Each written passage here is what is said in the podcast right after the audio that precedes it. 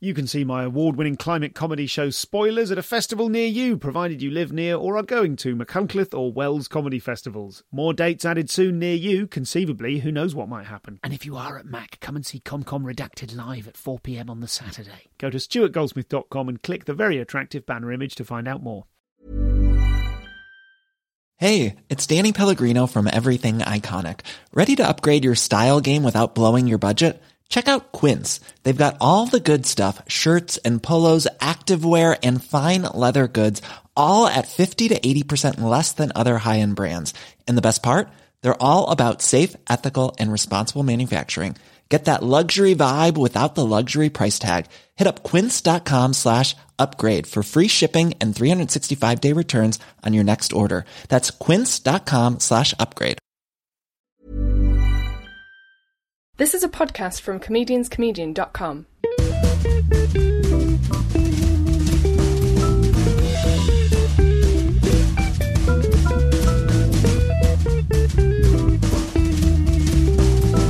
This is the Comedian's Comedian Podcast.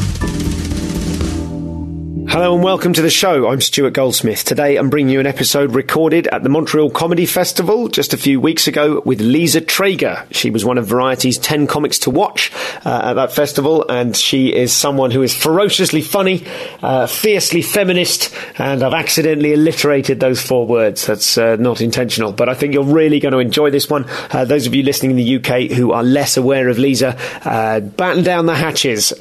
she has a really, really exciting forceful comic voice, and she doesn't give an F. So, um, I saw you. uh, For the record, could you please pronounce your name? Yeah, it's Lisa Treyger. Lisa, gotcha. Because I saw the I saw one of the uh, like the Variety Ten to Watch cocktail party yesterday, and you were introduced as said my name Liza. wrong. Yeah, it happens all the time, and the problem with it is because people who don't know it are confident that they know it. Like one of my best friends, uh, Sabrina, she was talking to someone, and they're like, "Oh, I just saw Liza," and she went, "Oh no, it's Lisa," and the one was like, "It's Liza," and this is like to my best friend. Like people just get really cocky and confident about Okay, it, okay. and they're wrong, and so I can't. Yeah, I'm not mad at anyone. Oh, that's well, that's cool.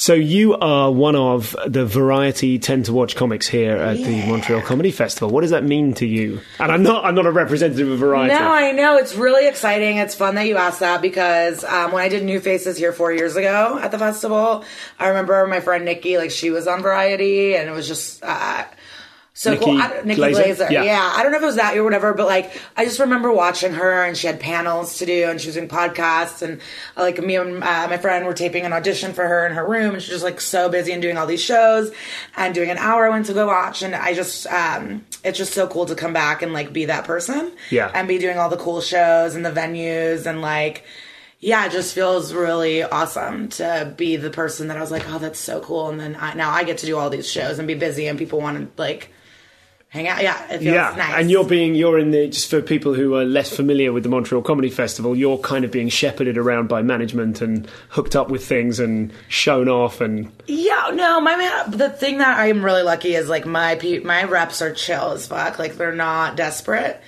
And I love that about them. Yeah, like okay. they like one is like "Ugh, I hate being here. Like she's too. It's too much for her, and I enjoy that. Um, some people are chatting. I'm like developing a show right now. Like I'm doing a pilot with someone, so it's like I'm not.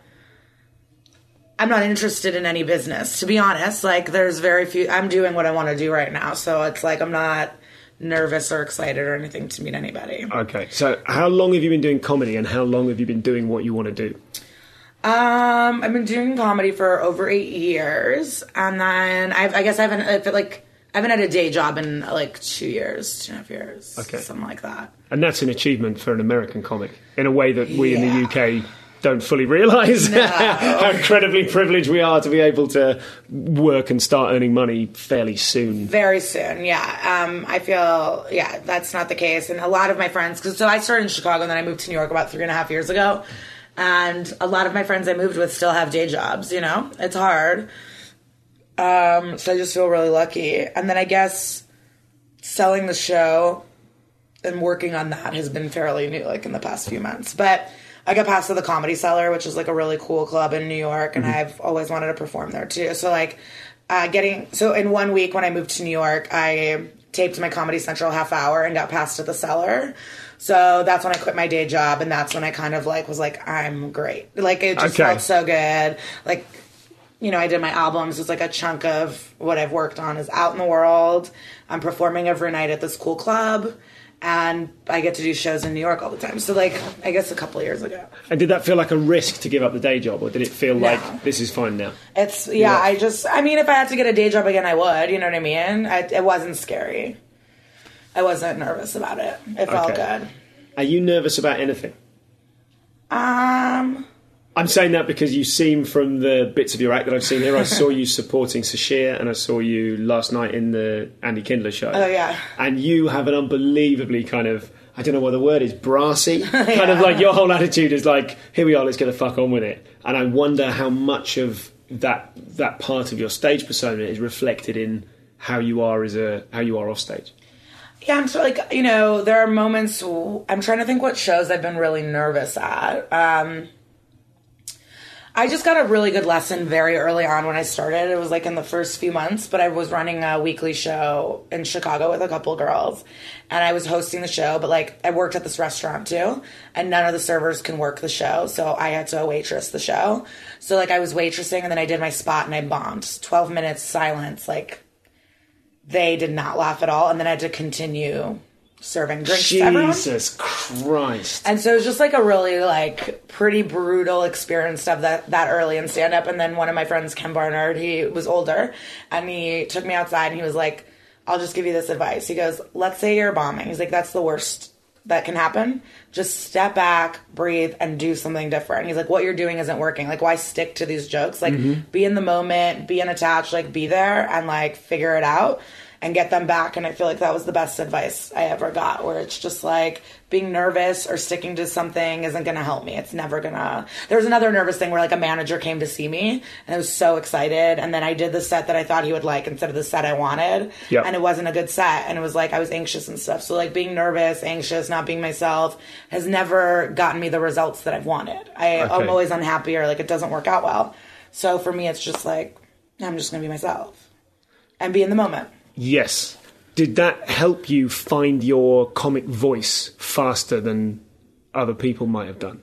Like your your voice is so particular. It's such a clear. Well, I've always had, I think, um, I wasn't a comedy nerd. So it's not like I had an idea of what comedy. I, I fell into it on accident. Like a dude just asked me to go watch him at an open mic, and I was like, "All right." And then I was watching these men perform, and I was like, "I can do this." and I just went up, and then I was like, I bombed, and I was like, "Okay, I need to come back next week." And I came back next week, and I did good. And then I just started doing it every day.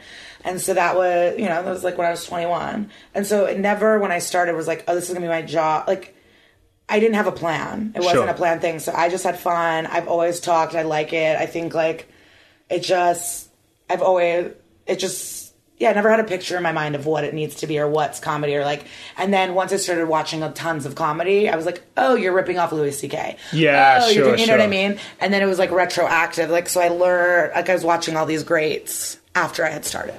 Yes. Okay. So I think that's what helped me kind of be like, I don't have to follow these weird rules that you guys all have in your head because you idolize Eddie Murphy. yeah. Yeah. Right. Okay. know? Do you do you find you've grown any weird rules in your head now that you are now that you have gained more of an appre- appreciation of comedy, Yeah. or have you managed to retain that sort of that naivety that worked for you? I do because um, what I hate is when people go like, "Well, Louis did, or Seinfeld did, or this," and it's like, yeah, they did something that no one else had done, and that's why they're successful. Yeah. I hate when people use other people's like process or work ethic to like tell you what you need to do, and it's like the whole thing is just to be yourself. It's stand up. Like, why would I follow someone else's plan or do something else? Yes. Yeah. So have you always, as a kid, before doing stand up?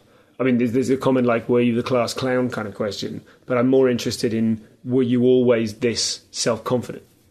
Yeah, it's like weird. I don't know how. I had, so my parents. So I was born in the former Soviet Union, so it's present day Ukraine, and then we moved to America. They were old and didn't speak English, and I was just in school having to like learn this culture, and so I was really just confused. Like I didn't. I really created my own kind of reality for so long because like my lives didn't match up. But um, I've always had this personality, and no one's liked it really? for a long time. I remember in second grade, people wouldn't be friends with me. I tried to hang out with older people. They're like, we don't stop it. I would always have like groups of friends that would be like, your attitude is too much. Like you were mean to Alice. Like just, it was always, an issue. I wasn't understood, and I was always confident. Like I asked, I got rejected all throughout high school. I would ask so many people out on date. No one wanted to date me. No one wanted to have sex with me. I um I remember I asked a dude to homecoming and he said no, but then came in my group anyways. And so it was like we were both single in this group of friends. And it's like just go as my fucking date, you asshole. So it was just like I constantly got to- rejected, torn down, like things didn't work out. I got made fun of, and for some reason it just like I just kept I just I, I don't know where it came from. I really don't and I don't want to be like I'm this hero, but like there was something inside of me that was like they're wrong, I'm not. Yeah, what is that thing? That's an incredible quality to have. And I don't know. And I want to credit my parents. You know, they were older. My, you know, my my dad was 50 when I was born, and my mom was 42. And I feel like they had life experience, so they let me be who I was because they understood that if they tried to stop me or tell me what to do, I'd resent them. And so I had this freedom to be myself. And I also they didn't restrict me in ways that maybe like if I if I had American or if I was American maybe I would adhere to certain so societal norms that I didn't because they weren't reinforced at home. They, you wouldn't have adhered to certain society. Oh, I see what you mean. Yeah, yes, like okay. if I was just like some American kid, maybe I would have been more shy or I didn't talk as much or I wouldn't argue in class or I wouldn't be argumentative or like whatever. But because I wasn't having someone at home being like, you can't do that or that's not right or you should write a thank you or that's not polite, like I didn't have that. Yes. So I just got to like act on instinct. I don't know. Okay.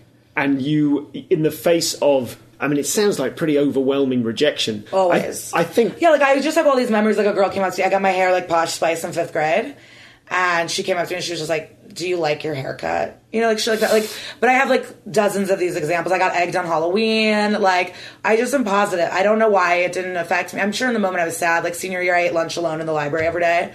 Like, shit was weird, but for some reason I was just like, "You guys are fucked." Because that that is, I mean, there must be so that must be ref, that kind of childhood is presumably reflected in a lot of other comedians, Mm-hmm. but they probably kind of like I can't. ima- I I recognise little elements of that from my own life, but I didn't think you guys are fucked. I thought oh, I'm fucked. I don't fit in here. In I think college, that's much did. more common. No, in college when I went to college, I went to Iowa State and it was this like country town and like an agriculture floor. Like I did not make friends. I couldn't really connect with people. And I remember being like, why don't I want to be in a sort? Like I do remember being like, what's wrong with me? But What's wrong with me? Why don't I care? why Do don't oh, I fit? No, or why don't I fit in college Yeah. it was definitely harder, and that's why I got like arrested and dropped out and stuff. And like it was the best thing that happened to me. But I was trying to fit into, and I was in college. I was like, this is gonna be me, and then I did not fit in, and I definitely had a moment of like, am I really fucked? Like, am I never gonna find my people? And then I started doing stand up. So college was definitely like, why can't I find friends that Yeah. like me? You know what I mean? Because even in college, like I had friends, a group of friends, they bailed me out of jail, and then they asked for gas money, and I was like, cool. I don't know. It was just like a, it was weird.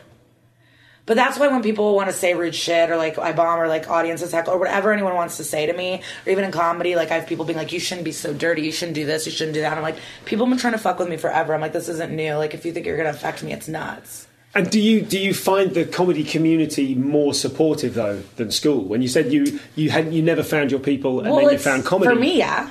Yeah. I'm sure some people don't feel that way. Like my story, it's um, pretty superficial, but I had these like Nike winter boots, and they were like gray, orange, and blue, and like they had these pom poms on them, and I fucking loved them.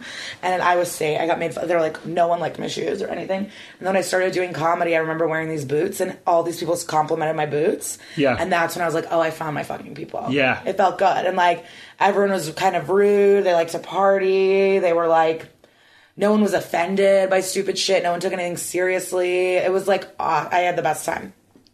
I like knew I found my crew. Yeah. good. And do you feel are you confident that will sustain for the rest of your career now that you've found your or the rest of your life now that you've found your crew? Is that like is there a sense that that vindicates your childhood self? Like you were just ready too early. Yeah, Do you know I mean? yeah. No, I completely feel like I was. uh I don't want to say why. I don't know. I No, go on. What, what what what don't you want to say?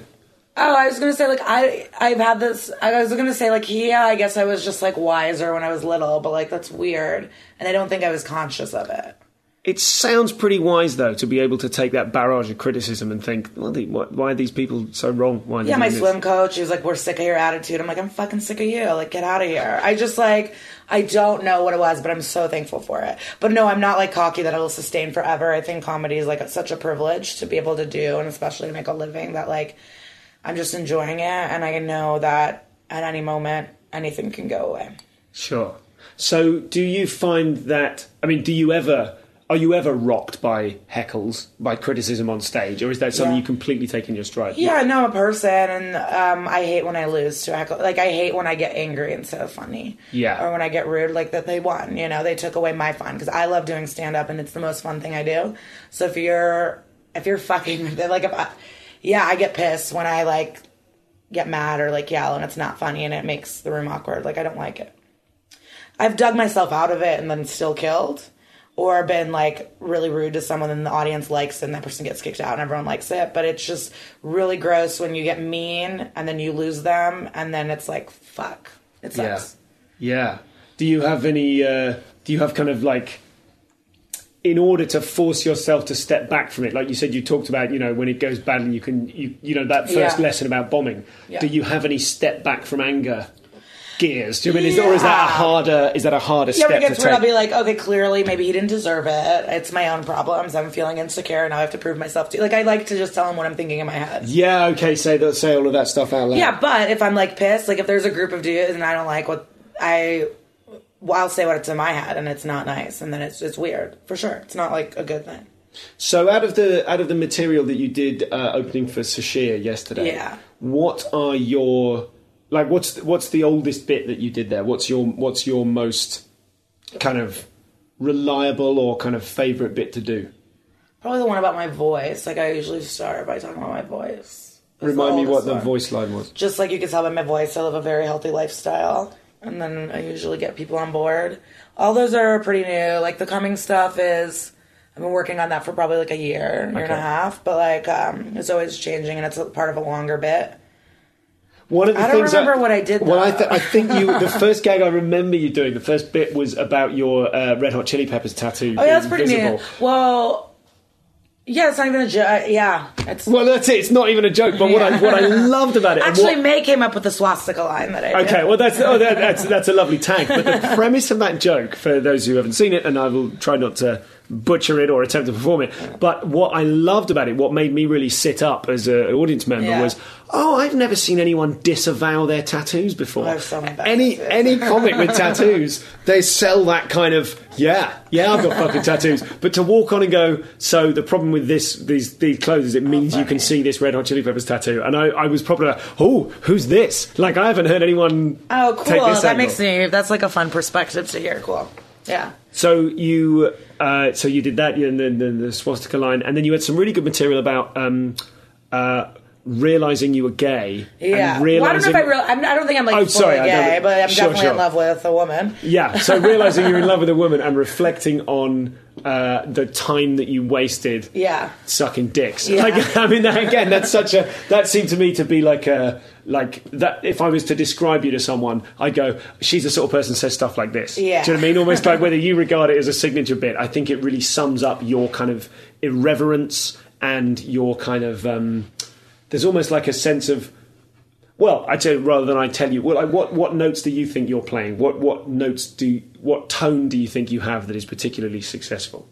I think I um I want women to have a great time. Yeah. To be honest, like if I'm thinking about like every day, what's my overall message or like what am I thinking about constantly? It's mostly, you know, I perform in the city in New York all the time and often I'm the only girl on a lineup or there's two and there's five or six dudes and it's like whatever. They're just but you see women's faces light up when jokes are for them and i feel like that makes me happy i like when women are relating to it and like yeah and men are laughing it's not like it's like uh, material that doesn't work for everyone but i th- that's like i like talking about my perspective i like that it's like pretty strong me and i think a lot of women relate and laugh and they like like that it's for them in a way there is something I think uh, like I really enjoy that element of it as well, and there is something really I don't know refreshing or invigorating about it not all being aimed at me.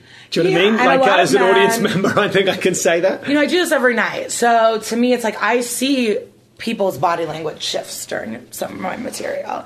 And I see who's awkward. I see what couples are fucking, which ones aren't. I see which men are. Like, I see people's body language and faces change. and I don't care. But uh, no, they're taking it defensively. But dudes are less used to things not being for them. A hundred percent. And like there was one night this dude kept I was on stage and he kept being like, You're terrible. This is terrible. Like talking to and it was like it was this moment where I was like, You've seen five other comics tonight.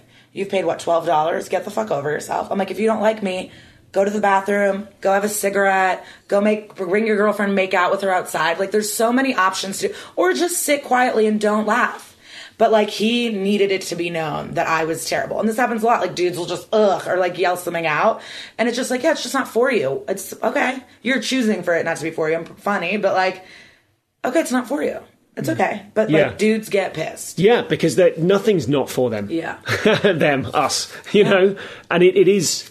Yeah, that's uh, that's really interesting that you have that in your head of like this is I want to I want women to recognize this stuff is for them. It's for them.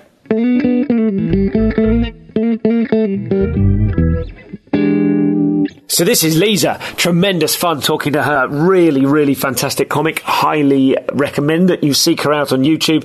Uh, have a look on Google, see what you can track down of hers there. Hopefully, with luck, uh, she will come to the UK, back to the UK soon, and uh, and do some gigging for us. So, couple of little bits and bobs. Um, I will have a proper post amble at you. I know uh, I was too knackered last week to get any uh, to get any of that done, but I'll have a little tiny Edinburgh debrief. So uh, we will do that in just a moment after these messages. So thank you to everyone that's donated to the show. I've spent a very happy morning.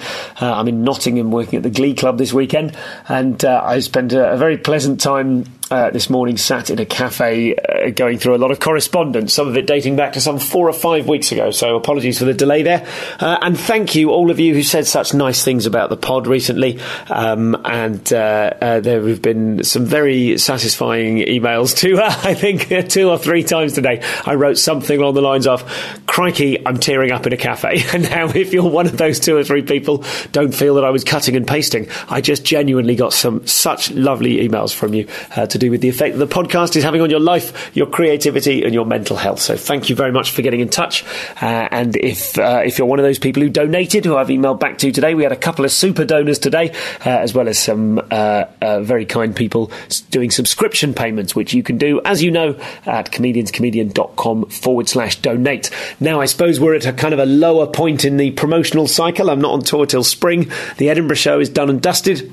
Um, so, in terms of advertising things, what shall I tell you? I tell say there's two things coming up which you should know about. The 17th of September, I am finally interviewing Michael Legge for Realsies uh, live at the Objectively Funny Comedy Festival. That's Sunday the 17th at 8:15 p.m. You can uh, Google all those things or go to the Comedians Comedian Facebook group to find out more on that.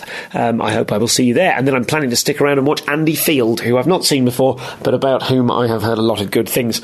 So uh, come along to the Albany for that on the 17th of September, or if you are listening in Belfast, I'm going to be appearing at the Belfast Comedy Festival, interviewing the wonderful Tim McGarry, a grand old man of uh, Irish comedy, and uh, that is on the 4th of October. So a live ComCom with Tim McGarry at the Belfast Comedy Festival. So I was going to read out some details there, but all I have to hand is Tim's phone number, which I will not be reading out. So uh, again, have a search of that online, and hopefully we will see you at one of them. So we'll get back to the show in just one second, but if you are someone that's donated, thank you very much. And if you're someone who is not able to or can't donate at the moment, uh, then please do support the podcast. Remember, you can do that in lots of other ways, telling people about it, saying nice things about it, coming and seeing me or acts that you've seen on the show live. I do count that as a win for the podcast if you go and see someone because you discovered them through the show, even though I don't benefit at all, apart from in terms of my soul, I suppose, on some, on some level. Um, so thank you to those. I discovered a bunch of. I got a new podcast app, and there's loads of reviews on it already. Uh, I've switched. I've switched from iPhone to Android. It's absolutely brilliant if you want to do things. You know, under your own steam, if you want to go, mm, I'd like to do this, and you're used to the iPhone saying, no, you can't. Um, so that's very exciting. But it meant that I've uh, I've downloaded some uh, some new podcast apps. Very gratifying to see such lovely reviews. So you can do that wherever you are. And as ever, there's always one dickhead. Although in the case of the particular app I downloaded, he had a fair point, which was a, a, a review of my uh, show at the Camden Comedy Club, which you may remember me saying. I think it was. Li- it must have been July 2016, it was genuinely one of the top three worst gigs of, of my entire 12 year career.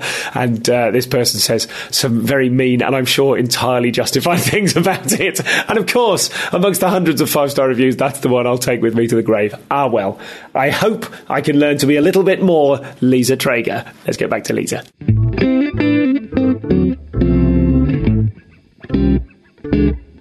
It's my life, so it's like, why am I catering?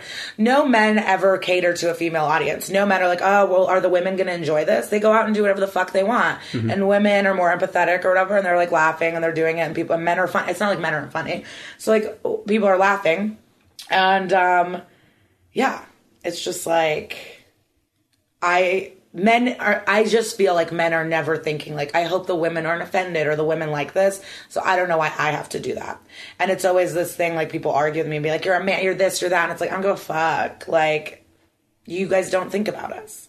How many times, like, you know, there's all these writing jobs that come out and it's always like, oh, we're looking for a woman. It's like, yeah, because you didn't hire one because you didn't think about it. Yeah, yeah, yeah, absolutely. You've hired all your men, and Yeah. now you can go get a black person and a woman. You know what Yeah. I mean? It's like fucked. So it's like you, what uh, you know? It's and I hate that I have to be like, but it's not all men. But like societally, it's like most men don't think about us. Like, why do I have to think about you ever? Yeah. it's ridiculous. I'm going to talk about my period. Like, I don't care.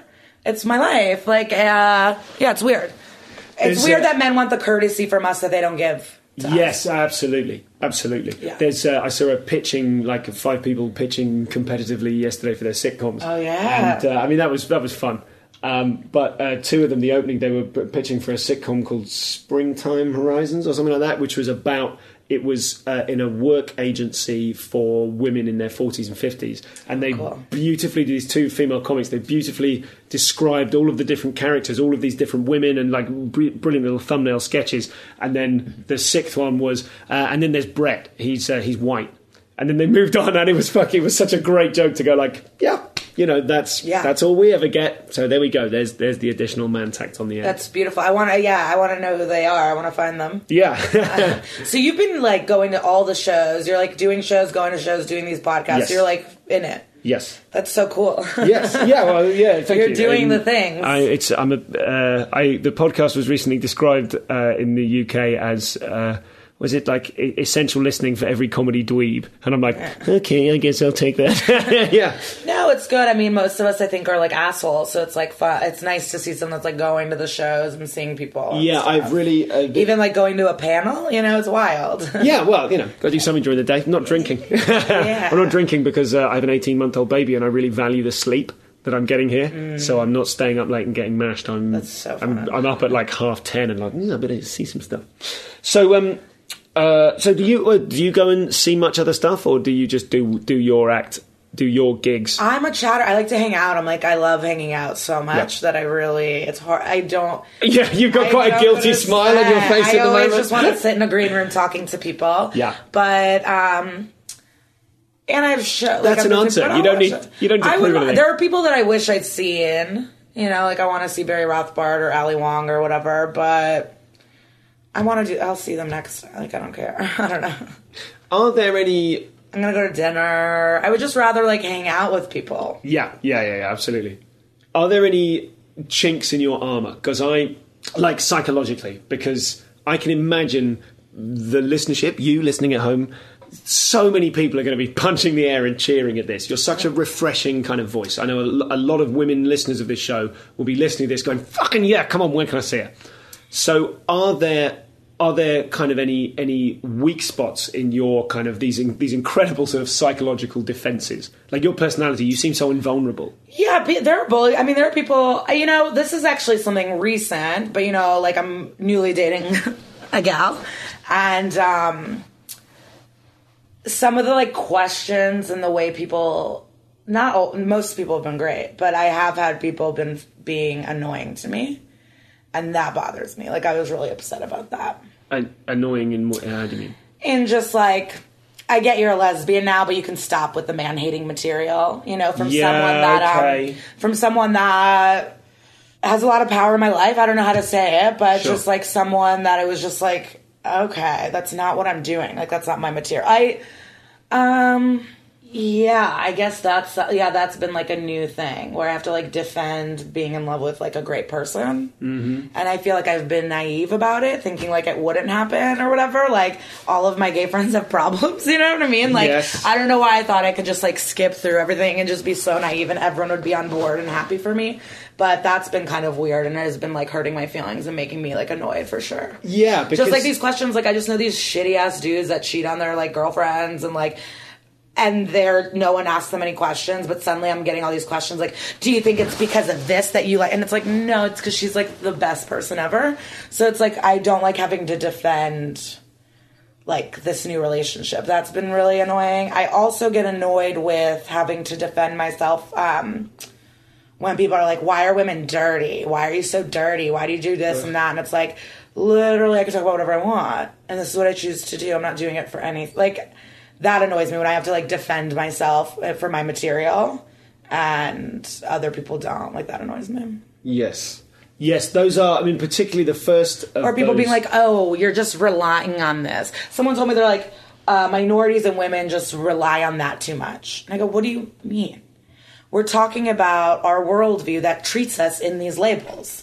You're the one treating us. yeah, yeah, a way. worldview of which you are an essential component. Yeah, like you categorize me as a woman, and I can't do dirty material, but Dave Attell can. You know, I mean, he's like the best comic ever. But so many of these men that fuck with me and tell me like, "Oh, you're dirty, you're dirty," they all love Dave Attell, and it's like he's filthy. he's like the best comic in the world, but he's so dirty, and it's just like they just talk to me in a straight face of like, "You shouldn't do that. You're relying on this. You're relying on woman stuff. You need to do this and that," and it's just like that annoys like it bothers me i hate that i have to defend myself all the time i'm always on the defensive it seems like that annoys me That's interesting because you don't seem to in the in our very limited social contact Yeah. or in the the material I've seen you doing those two gigs. It doesn't seem. It doesn't appear to come from a defensive Position. no not on stage i'm just saying like in at the table when i'm hanging with comics Sure. when i'm like with these you know i'm those conversations annoy me i'm annoyed because i'm just like i'm funnier than all of you you guys are void of a personality and you guys have great jokes but Yep. you're not connecting with the audience and you use my personality or what i'm doing as like an excuse to Yeah. my success Yes, um, instead of realizing you're boring i don't know i'm being so rude I love it. um, I'm trying to think what hurts my feelings. I'm like trying. Um, I'm really defensive of my friends. I mean, I used to have like body issues. I used to like hate myself and stuff, but like that's not really a thing anymore. But yeah, Do you mean that's not a thing in your life anymore? Yeah. or like Yeah. that's it's still kind of a thing in the world. Oh yeah, but just like I used to just like be really self conscious and like dress different way. Like I used to have like a lot of um I guess reservations about the way I dress. Like I would hide my body and stuff, which is Okay. different. Um, but that's just I think with like age and maturity and stuff like that. Is it, was there any particular thing? Because that's another thing I can imagine people listening to this going, Liza, tell us how you fucking dealt with that. Did you? Is it? Go on. Is there a story? it was a big moment, but um, well, one, my best friend Sabrina, her wife Shauna, is like an amazing stylist, and like she really has pushed my boundaries in certain things, and like. You know, um, for my half hour special, she's like, "You're gonna wear a jumpsuit." I was like, "I would never wear a jumpsuit. Like, just like I can't imagine." And then um, she found me a jumpsuit and I wore it and it was like amazing. So like her picking out clothing and pieces and challenging me has been really big. And then because stylists don't see the insecurities you see, they like just know how to dress for you. Yes. So they um they're not they don't see the problems you see, so like they're giving you the best thing for you. What even though you don't know about it. And then the other thing is I went to Palm Springs with my best friend Serena and we did Molly and um, it was this gay pool party called Summer Tramp. We got there on accident, but it was just like the hottest gay men everywhere, giant blow up pool toys. And um, I was just like laying on the pool deck with my legs in the pool. And like men would dance on like straddle us and dance and water would drip down their bodies. But it was just the most amazing drug trip of my life, and that was the moment where a lot of things changed. And um, then there was like an Adele techno "Hello" song that played, and I went into a different realm of of my brain, and it was just like from that moment, I was like happier, calmer, and more confident. incredible. Was that? I mean, that was that. The, so Molly is MDMA. We don't Yeah. call it that. Okay. Yeah. So weirdly, we call it Mandy, which is Really? yeah, yeah. Weirdly, kind of dual name. Um, so was that your first time using it, or was that just a particular? That was the best one Sure. time. Okay. Um, not my only time, but that was definitely like the one to chase now. It was like so good. Um, I, f- I feel like I have to have a certain amount of responsibility for the listeners. There may be other solutions to some of the challenges you're facing than having an incredible Yeah. drug trip in a pool. yeah, but I also got to look at my friend and just be like, fuck, look at our lives. Like we did it. Like it was just like such gratitude. Sure. And then um, it was just like, I can't believe I'm spending my time obsessing over things that don't like look at us where we've done it you know it just was like um it put everything in perspective and yeah it was good I'm getting misty eyed. I want one of those moments. i feel like probably having a child might give you some perspective and Uh, it differences and growth definitely, it's definitely given me a lot of perspective. The last year and a half has been very educational and exciting. And I, I, I think the, the issue I have now that I have a child is that sometimes I catch myself behaving in like my old anxiety ridden way. I've had lots of problems with anxiety and a bit of depression and stuff like that. And now if I if I catch myself being like that, I'm like, I don't have time for this anymore. But it's still, if it's still there, Yeah. it's still there. And maybe the best way for me, it's, we're not getting into my psychology here, but, but yeah, it, it's very inspiring to hear um, to hear about such a positive experience because I feel like I have a lot of those kind of revelatory moments, Uh-huh. and then they're gone in the wind, and then I have another one in three months, and I go, "This is, I get it now," and then it's Yeah. gone again. But you've no, managed, things really, go in waves, you know. Like I get sad, and I have days where I don't want to leave the house, and I just sit and smoke weed and binge watch television and don't leave my bed for days. You know, it's not like a constant. and how are your gigs Party. during those times? It's the thank God for them because that's the reason I leave the house is just to do them, and um, I have a great time. Yeah, no gigs. I mean, I'm sure I'm like more fun and loose when I'm happier, but like, Yeah. Yeah, I don't know.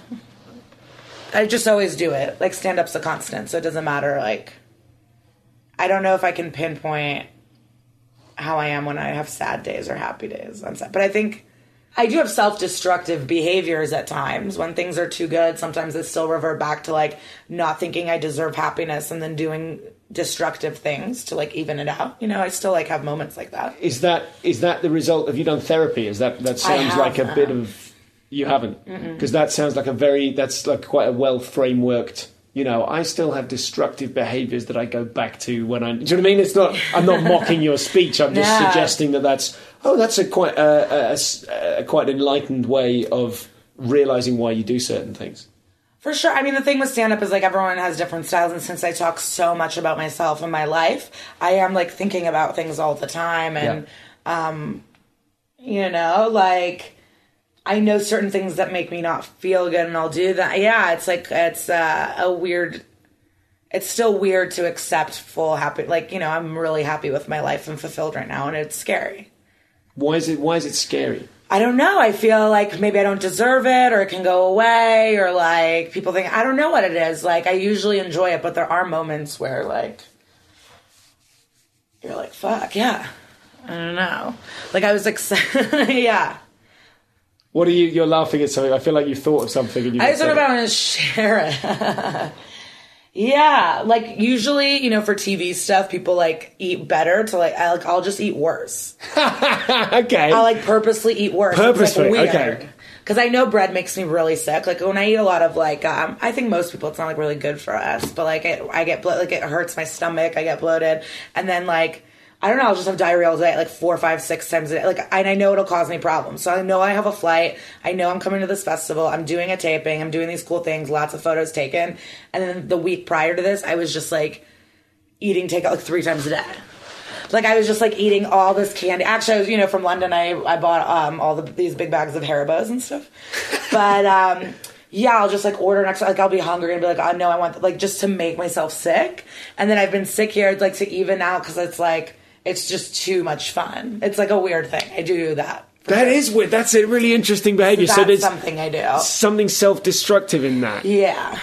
And what? Or would- like I know I have a flight important thing and I'll just stay up till six a.m. You know, like I just like will fuck things up a little if it's going too good. That is so weird because I suppose most people with a destructive streak of that nature don't have the outlet that you do of stand up comedy whereby you are rewarded for that kind of brash, you know your Yes. your ability to go, hey, I got really fucked up last night. You know what I mean? And have people celebrate that because you're able to say something really funny about it or with it. Yeah, because I think they relate. I think everyone has these things. So it's like if I'm going to be as honest as possible, I feel like people are going to. Because, you know, I get nervous going to the South or going to like different like small towns that might hate me or like Cincinnati, and like in Ohio. Like, oh, fuck. They're not What like it? Me. What is it about those towns that you? Um, like maybe conservative values. Voting for Trump, you know, uh, no, conservative values or just like conservative people or people in unhappy marriages or like Southern, like I just like get nervous that they're not going to like me. Um, but I realize like the more honest I am, like people relate to these things. Like I was in Kentucky and I was like, oh, Kentucky, great. And then it was like the best and the audience liked me and we had this thing and they were laughing at things they didn't want to. It was just like such a fun experience, you know? And I think um, when things are grounded in honesty, we're all like someone's going to relate. And is there a, is there a price to pay for that kind of honesty? That like I, I sometimes find. Um, like I've got some material in my in my new show that I'm taking to the Edinburgh Festival about howling with rage alone in your car. That's the Right? craziest thing about you fucking guys. I can't imagine doing a new hour every year, getting reviewed, and then bye and doing a new one. It's like insane to me. It's insane to us as well. It is. and I think part of us, like, it's really interesting talking as I do to uh, American and British comics, international comics, whereby I think the Brits are kind of proud that, well, at least we have that over the Americans. It's a bit glitzier over there, but we're, yeah, are they turning over an hour a year? Yeah. I mean, everyone on Netflix is now. but, um, but uh, at the same time, I'm aware from speaking to Hari Kondabolu, we talked about this a little while ago, uh, where he said, was like, yeah, we think that's insane, and we think probably your hours aren't that good. you know, if you're turning over the stuff all the time. yeah, Yeah. but it's like it is beautiful to have like a certain narrative, and I don't know. I and people are funny. It, it, I would just hate like reviewers coming and like Oh, getting reviewed every year when the stuff is only like nine months old or less. I just don't get the rush. I also don't get not vi- like not putting it out. Yeah. Like I'm shocked people aren't like recording it. People or- are starting to, but yeah, I would say a lot more people don't than do. yeah, I mean it's cool. It's just, that it's a, it's a wild structure for sure. Yeah. And to come up with a thing like with us, it's like you know there's a message per the hour or whatever. With like whatever you want to do, but it is just like you can do jokes, you can talk about lots of topics and go in and out, and like the uh, the pressure of like having it be cohesive is probably Yes, I think I, I do. I see a lot more British comics now going to a more American style of it. Like this is this is an hour of whatever I think's funniest at the moment. It's new, Yeah. but it's there have been so many structured shows, brilliantly structured shows, Yeah. and you'll be familiar with all the the cliches of like, oh, at forty minutes in, your dad dies. Do you know what I mean? It's like those. There's there's kind of certain narrative uh, tropes and probably certain narrative tricks as well, whereby some people you, you can definitely see a show at the Edinburgh Festival and go, "Oh, this person has watched a lot of shows and knows exactly which strings to pull when." yeah. And I think there is almost, a, if not a backlash against that, there is almost like people are a bit tired of that. Artists, comics are a bit tired of that and are a bit more like, "I'm just going to do a lot of funny stuff." yeah. But to, to come back to the example I was using, so I don't sound completely insane, I've got some material about howling with rage alone in my car. Now, for me, that's some pr- in in my kind of like this is my seventh hour, and like I haven't really, yeah, yeah, it's risible. Uh, yeah, I for me, I'm I feel I'm being particularly raw in that. I'm partic- I'm talking about a thing that I'm going. Should I talk about this? Does this make me sound nuts? And in the part of it in the back of my mind is like, oh, maybe my parents will come and see this show, and I wonder what they'll You know what I mean? I, I feel. I, I feel like there are certain cages to being completely out there honest. There are certain uh, there are certain hurdles in the way, like emotional hurdles, where I'm like, "No, I don't ever want to share that much. Yeah. Coming back to what you're talking about in terms of honesty, do you? Is there a price to pay for that honesty? Do you ever think, oh, I can't say that, or are you just completely warts and all? Um, no, I, I don't. Yeah, I just. I'm going to have to cut that question because it would reveal a lot about me. And no, leave it in. Leave it in. um, I don't know, but I, I'm not. It could hurt me one day if, like, more. If the more people that know you, the more risk. You know, people are gonna hate you for something or not like it or whatever, or judge you. But I just, I haven't had any. um I guess backlash or anything like that. Yeah. I mean, it's weird. Like I've, you know, you said you went to the alternative show yesterday. Yeah. Yeah, like I have that cum joke with the chest. Yeah. Uh, yeah. Yeah. It's great joke. And it's like my favorite. I love doing it, but like I know my mom fucking saw it online and it's like Yeah. yeah, it's weird. it's weird for her to hear it, but like I'm not. Yeah. Have you ever had a conversation with her about it? No, they just had we're very kind uh, red. Like um, co- they grew up in communism. We're very. Uh, we're not a discussion based family, okay. so we don't really talk. There's some, you know, we speak Russian, so there's like a language barrier because my Russian's getting worse, their English is getting worse. So it's like because they've just retired and stuff. So Okay. it is weird. Where do they, don't live? Are they in Chicago? in? Skokie, yeah, those Chicago suburbs. Um, they don't hundred percent understand. My mom does better understanding it. I'm sure they're confused. I'm sure they're like, "What the fuck?" But no, when I did a late night set, my dad was like, "I liked that there was no swearing." You know, like he definitely said something like that. But um, yeah, And is there just? I've never had anyone Russian on the show before. Okay. Um, what are the like? Well, obviously, my first thought would be, oh, is that going to be quite useful for your career? That Russia is very much in the news at the moment, Yeah. or do you do you have any material about Russia, or is that not something that interests you? No, I have material about like being a foreign kid with foreign parents and stuff. Um, but that's it, and that's like newer because I I've been really sensitive about. I don't want to do material. It's like, oh, my foreign parents, what idiots, you know? Sure. Like, oh, they don't speak English and like start doing accents. There is an incredible amount of that material out there. I know. I don't want to do it. I don't. They like move to a country and like they're you know later half of their lives for their children. My dad could have retired there, but instead worked at a fucking factory all night. Like drove a school bus. Like they've done all these like amazing things and.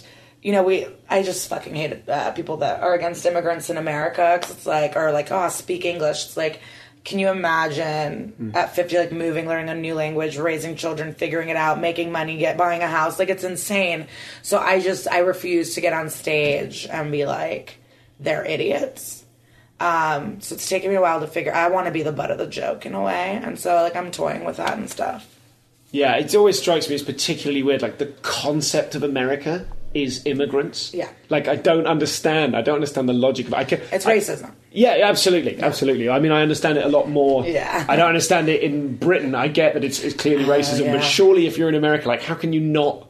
Yeah. Anyway, like, like that's the whole point, right? Immigrants is the whole point. yeah So, uh, do you read reviews? Do you ever read reviews? we don't no one really does reviews Oh, yeah, okay. i mean when i did the melbourne festival they reviewed the american show but it's like there was four of us Yep. And I think they wrote nice things. I think, yeah, I looked at it. I don't can't know. imagine you lose sleep over caring what people It think. you. depends. It depends. I'm sure. I mean, it depends if I knew I did bad. If I know I did bad and then someone wrote I did bad, that sucks. Is that? And it doesn't. By that same token, you're suggesting it doesn't suck if you you know you did well and someone say you did badly. That just glances off you. Yeah. I love it. Yeah. I love it. We all aspire to that kind of internal confidence. Yeah, I'm just. I'm aware. I know when I do good on stage and Sure. not like I know when it's a good show. I'm. You know, there's delusional comics for sure. People that blame the audience when they do bad or whatever. But um. Yeah, I'm trying to think if people have written mean stuff about me. Do you get do you get the uh, do you get abuse online? Do you get kind of Yeah, but like I said, it's just like no, if you think this is gonna break, like it's just like it's usually just like for women, it's pretty easy because it's usually just like fat, ugly whore, or you're not funny. Like it's just those four, so it's like it's not really creative. Even when I do roast battles or roasts or anything, those are the four things they hit women on too. Like I think um, it just yeah. I love So- when people say not funny. My friend Annie always says she goes, "I'm a professional. yeah Like I make. What do you mean?" Yeah I'm just not funny. You're an, yeah, that's an insane thing to say. But yeah, like it's usually um yeah, lose weight. Usually. So it's like whatever. yeah. So it's if it were more creative, it would be more painful because I guess it, what you're suggesting is those those four main targets. You're like, come on, Yeah, I mean that those what's so beautiful about those is that, like it shows how cocky men truly are.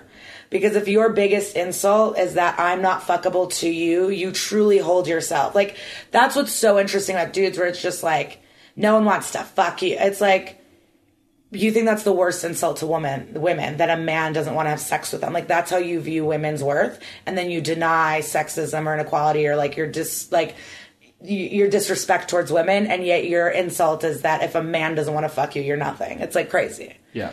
But it, it so i just like seeing the cockiness of men where it's like it's funny that you think i'm not judging my life on all of this like success or like my friendships and like um, just like this life that I've built, but you think like uh, you like you not wanting to fuck me is gonna bring me down. It's like pretty poetic. It's like beautiful. I, wanna, I eventually want to do a joke about it. I haven't been able to figure it out, but it's just like that's men's worst insult is that they don't want to fuck you, and it's like.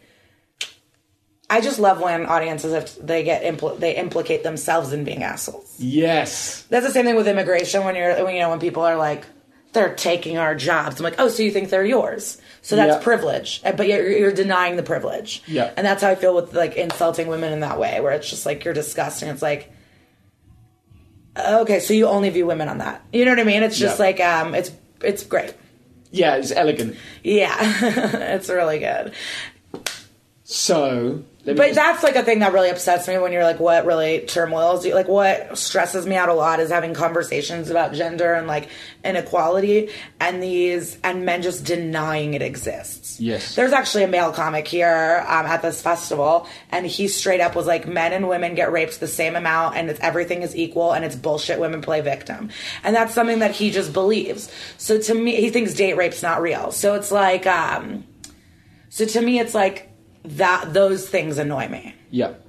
Yeah. because that like really gets you, under my skin. Do you think the the social landscape is changing with the with the like I something I'm very aware of with this podcast? I don't want to just constantly be talking to white men. There are so Yeah. many more white men than anyone else. Yeah.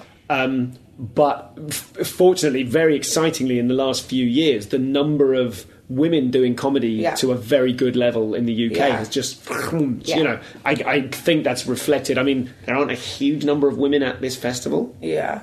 Are they? I mean, there is. It is it's still like it's still one or two on a bill in the galas that I've seen. Okay. Yeah. Um, but I do feel like five years from now it'll be very different here because this is a kind of an elite. You know, you've got to be really good or be going for a long time. What's do you think? interesting about that? It's definitely changing. What's what is interesting is that white a lot of white men that I interact with da- on a daily basis, they find themselves being victims now. Yeah. So to them, they're not like, "Fuck yeah!" There's a bunch of black women at this festival. This is Yeah, right. awesome. Yeah, yeah. They're like, "But what about me?" You know. So they're it's like pretty disgusting. It's again with the immigrant thing. It's like, oh, so you think you deserve it more than these people? Yeah. That's why they excuse it and being like, "Oh, you're just you're just talking about being black." Like like excuse.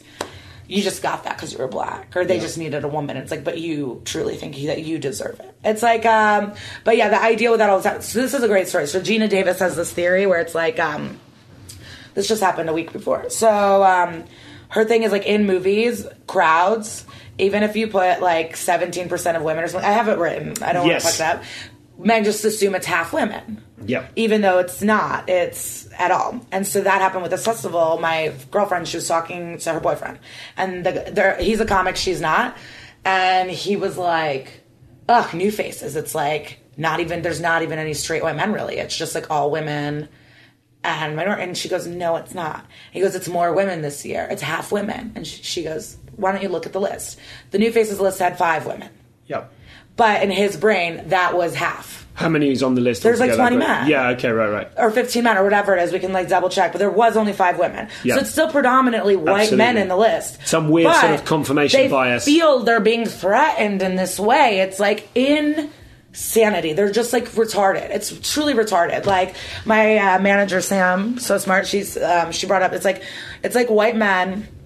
Have been getting a deliver a full pizza delivered to their house every day. Yeah. Every day they wake up and there's a pizza and it's like oh, and then the rest of us are like, hold up, like we want pizza too. So now we all are getting half a pizza delivered to our house, and yet they are now victimized. Yes, absolutely. Because we all have half a pizza. Yeah, because now. we're accustomed to privilege. So what's the phrase? Equality feels like Yeah. uh, prejudice, whatever the thing is. Yeah. Because we're so accustomed to it. Absolutely. Yeah, but then denying the privilege. Like that's what's annoying. It's like it's just the cycle that's so frustrating because it's like they deny they have perks and yet they prove time and time again they do because of how defensive they get. And Yeah. it's so annoying. But yeah, I think things are changing. I think the biggest thing and I have this clunky joke I can't figure out about it is that so much of women's realities have been um, like based on getting male approval. Yep. It's fitting into the patriarchy. You know, there's only one woman in the writers' room. You got to fight another woman because there's only one, and that's changing because I think we we don't need them. Like on my show, there's three female execs. I have a dev, like the development person's a woman. My manager's a woman. She's like EPing the project. My agent's a woman. So like, we're working on this together, and I don't need to fit into this thing. So that's what it is. It's like I think we've all realized like we don't need to impress like some man or like men aren't really in charge. Like we have to stop wanting their approval Yeah. in any way, and I think that is happening. So yeah, we just have to. s- So that is a fairly optimistic. It's so optimistic. I think people Yeah. are creating stuff. They're telling their stories. They're finding their worth. I think. I think Trump getting elected was the biggest wake up call to all these white women who are also implicated in not like supporting Black Lives Matter and all these movements and like we were privileged too and we got all these perks and then like once Trump like it was this moment where it was like you know what motherfuckers fuck you I don't care. I think it, it, it was a drastic change. I'll be honest, drastic. I feel, yeah, all a bunch of my female comic friends, we are, we just hang out all the time. We do shit. Like it's not. No one's trying to impress. The like the power has gone away and it's shifted. So it's not like, oh, I hope this dude thinks I'm funny. It's just like not a thing. Finally, then to wrap up, you mentioned. But yeah, I'm have a- optimistic. I think it's great. I feel like it's it like Insecure on HBO is the best show ever, and it's so good, and it's like the most relatable thing I'd ever seen, and it's all black people, and it's this thing of like how fucked is that that for years there haven't been like Yeah. just black people doing things. I've not seen that show, but my equivalent to that would be The Wire, when you realise that there's a black chief of police talking to a black commissioner and a black detective in the same room, and you haven't even noticed, and you suddenly go, "Oh, all these characters are, all three of these characters are black, and they're all well drawn." Yeah. and I'm completely unused to that. Yes. Oh God, I'm completely unused to that. You know.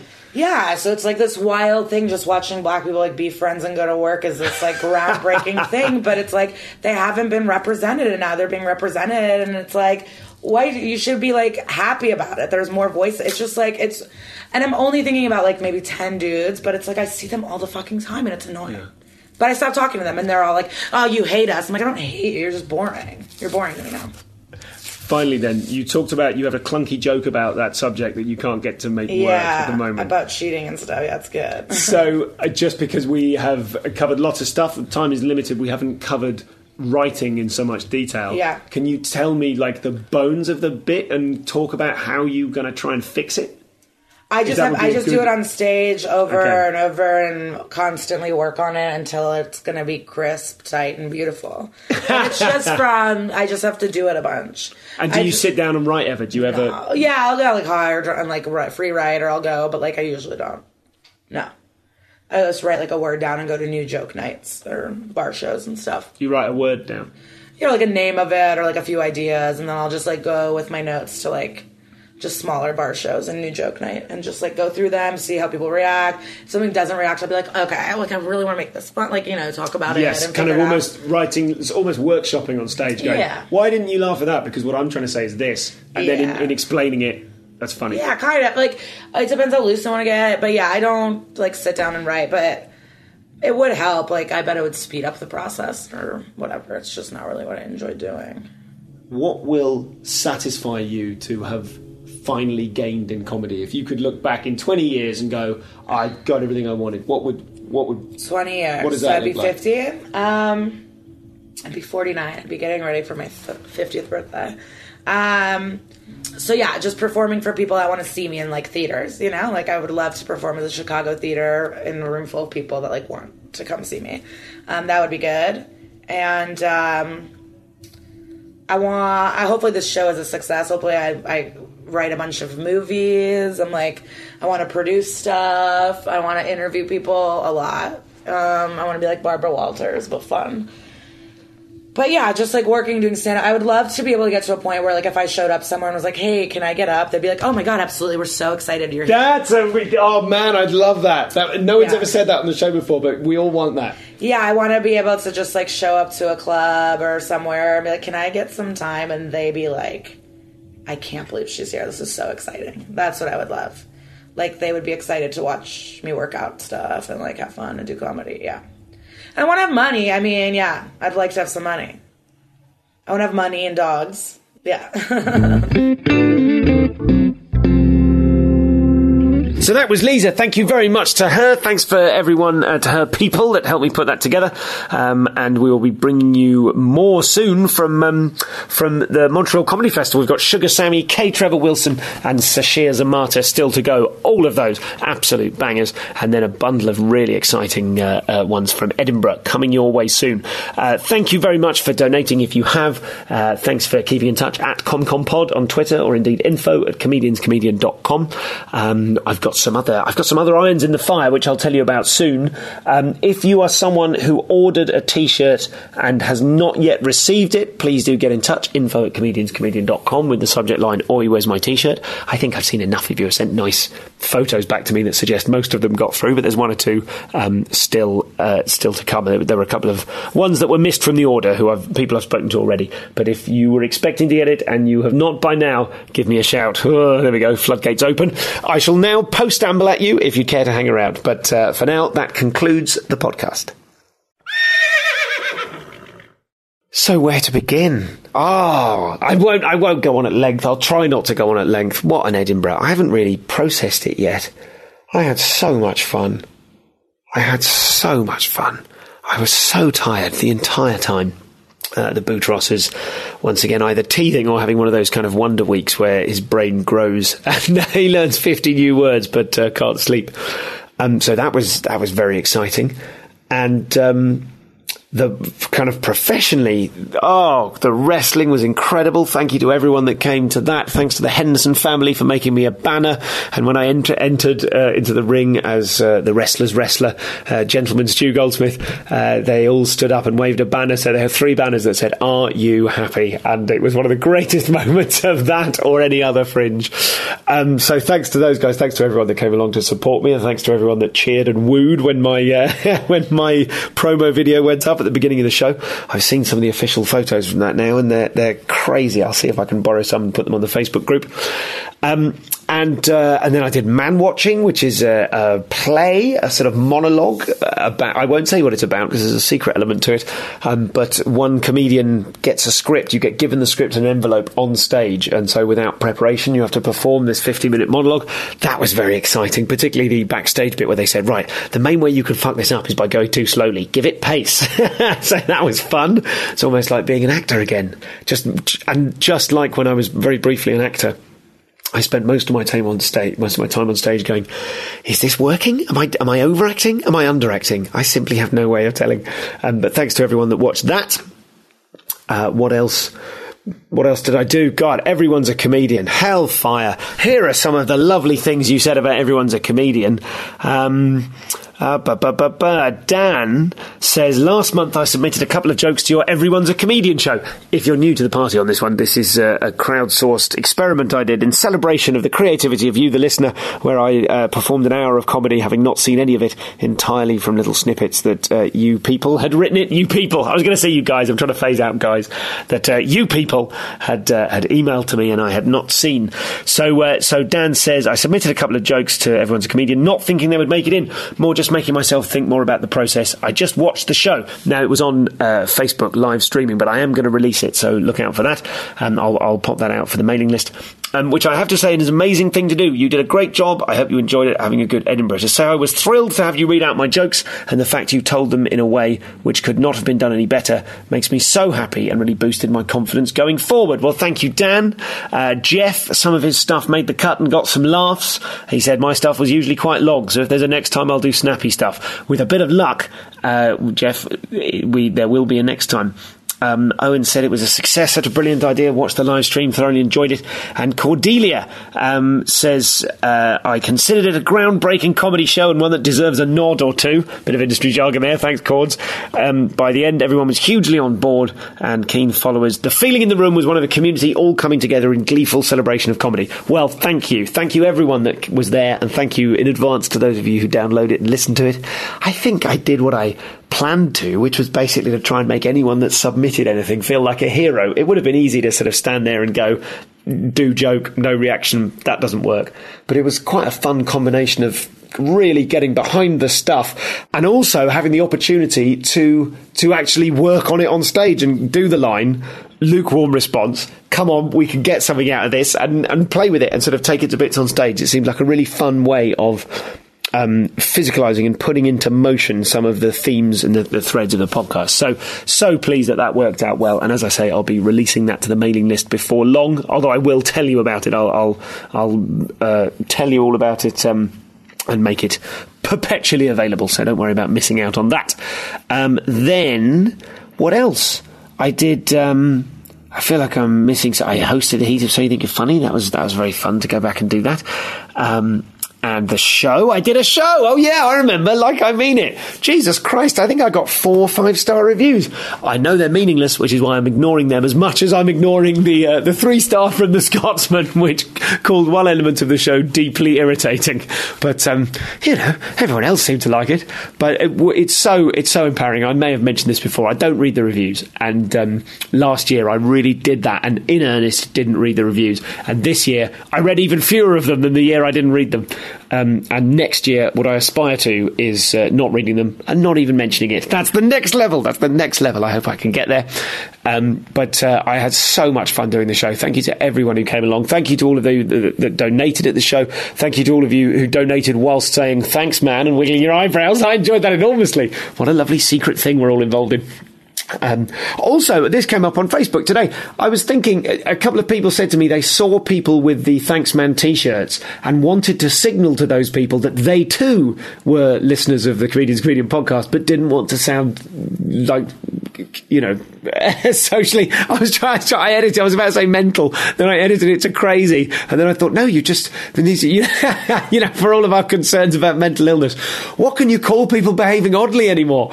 Um, and rightly so, rightly so. So let's try and avoid the uses of the word crazy and mental. Why don't we, why don't we try and add that to the palette? That seems reasonable, doesn't it? Um, well, then they wanted to be able to signal to people wearing the, the ComCom t shirts, the Thanks Man t shirts, that they too were listeners without appearing unreasonable. How's that? Um, so I thought we should have a little catch gesture, and I thought crab claws. crab claws has long been uh, an obsession of mine, uh, as you'll remember from the days of Craboo, if you've listened to the An Hour show. Um, so, and also it has a kind of a giving it, you know, the old joke about a crab walks into a bar, does crab claws, and gives it all that, you know. Um, I think that's quite funny because of, because obviously the podcast is about talking, and I like crabs, and I feel there's a third way in which it's appropriate, but I, I, I can't. It's not at my fingertips right now. but uh, maybe we'll do that. Maybe you could suggest. Uh, I'll start a thread on the ComCom Facebook group uh, for you to suggest uh, an alternate means of communicating silently, visually, and you know people could do it on photos and stuff like that. Uh, that'd be fun. So, um, so that's that. What else did I do? I'm sure there's something else big I did. I did the tartan ribbon benefit. That was great fun. That's really fun. That was very good. That's in. I think the the Pleasance Grand is maybe a 750 or an 800 seater. And obviously, since the last time I played that room, I, I do the the Waverley Care benefit every year. Fantastic charity based in Scotland for people with HIV and hepatitis. Um, and uh, since performing there last year, of course, I've done a couple of arenas on the old uh, arena support slots that I did for Jack Whitehall, and uh, and so it's very weird to walk into an 800 seater and the swings on the the swings in the playground are smaller than they used to be. So it's very funny walking out and going, "This used to be the biggest room I can imagine, and now it's sort of lovely but quite small." So so that was very fun too. And just show, show, show, giggity, giggity, gig. Thank you to everyone at the Liquid Rooms. Thanks to everyone on the PBH Free Fringe that helped make all of that possible. Thanks to Janners, my excellent tech, um, who's in on the lookout for shows to direct next year. So I'm going to keep my ear to the ground for those. Um, and uh, I think she'd be a very capable director. She wasn't my director this year, but it was a, she was a hell of a tech. She remembered the bananas every single day but one, and uh, and also it was just a, a, lovely warm presence to arrive uh, every day at the venue and go, oh, a, you're here, it's all going to be all right. So thank you to everyone, not least to the Boutros and uh, Mrs. Goldsmith for uh, putting up with my constant exhaustion and uh, and absence in many ways. So. Um, so, sort of thanks to everyone. Thanks to everyone at my management, obviously, Jet in particular, and um, and thanks to everyone that came along. I feel like there's during Edinburgh, you're always sort of thinking, God, there's so many things to say afterwards, and then it, it's fleeting and it disappears and trickles away once you're in the sort of post fringe lull slash crash. Um, but I think that might have to do me for now. I've got I, there's a thing as well. It's not Edinburgh related, but I uh, I just thought I'd read this out. This is from Ian Ian Goodwin. This is just a funny little ComCom related story. So uh, let me know what you think of this. Dear Stu, writes Ian, I've been meaning to write for some time. My son, when in his third year at uni, came home and declared he wanted to be a stand-up comedian. He wanted me to pay for him to sit at home and write and wait to be discovered. Alex talked a lot about ComCom and subscribed me to the podcast. I love that that people are subscribing their parents instead of in a passive way. I researched courses, came across Kate Smurthwaite's course. I said to Alex that if he got three job interviews, I'd pay for him to attend Kate's course. Needless to say, when the time came, he failed to get a single interview. He just expected me to let him go on the course. I refused and told him I cancelled the place. Ian, what are you doing? However, I went on the course. What? Left Turn, which was every Monday evening, and I thoroughly enjoyed it. Well, I hope you did. Then on the fifth week, Kate announced the following week would be a rehearsal for the showcase. It took me by surprise. I didn't know there'd be a showcase. Anyway, it was at the comedy pub Leicester Square. I wrote the bit in, I wrote my four minutes in 20 minutes the night before. I invited Alex to London on the pretense I needed him to video a corporate project. He enjoyed the evening, and within a week had three interviews, and I signed him up for the following course. Ian, you're a harsh taskmaster, but that is some really excellent dadding. Um, I signed him up for the following course. He was offered one of the jobs, which he's still doing today, and he's on the circuit performing stand up in the evenings. Kate is good fun and taught both me and Alex a lot. Perhaps one day I will summon up the courage to do my second gig.